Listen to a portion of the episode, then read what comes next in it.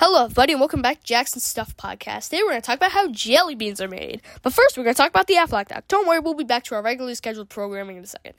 Now, the Aflac duck was first made when art director Eric David was one day con- con- just continually uttering the name of his company, Aflac, Aflac, Aflac, Aflac.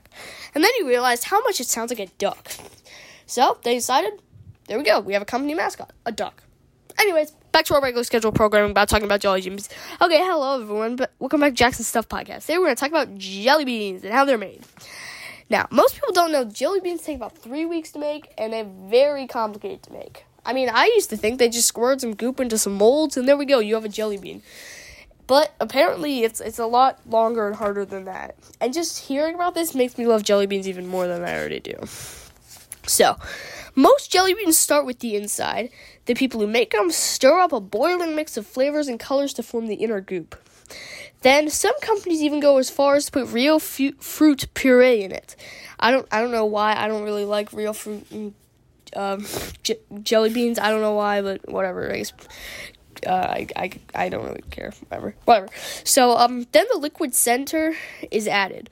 So the the machines will squirt them out one pot one at a time into a, starch filled mold and that's where they get their shape. After several hours of cooling, the beans are taken and brushed with sugar. At this point, they will be set aside for as long as two days before being moved to make the, how, the outer shells. Now, the beans are ready to be finished. The workers will bring the tasty centers in giant metal rotating pan, and then the beans are shaked for a full two hours, and they let them gather several layers of extra goodness.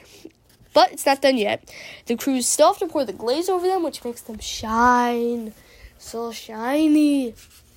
But anyways, then after that, um, the food covering of the company, the food, okay, the logo or the name of the company is stamped onto the beans, and then they're thrown in the bag or box or whatever they're served in, and then they're shipped off to the store and then into your stomach.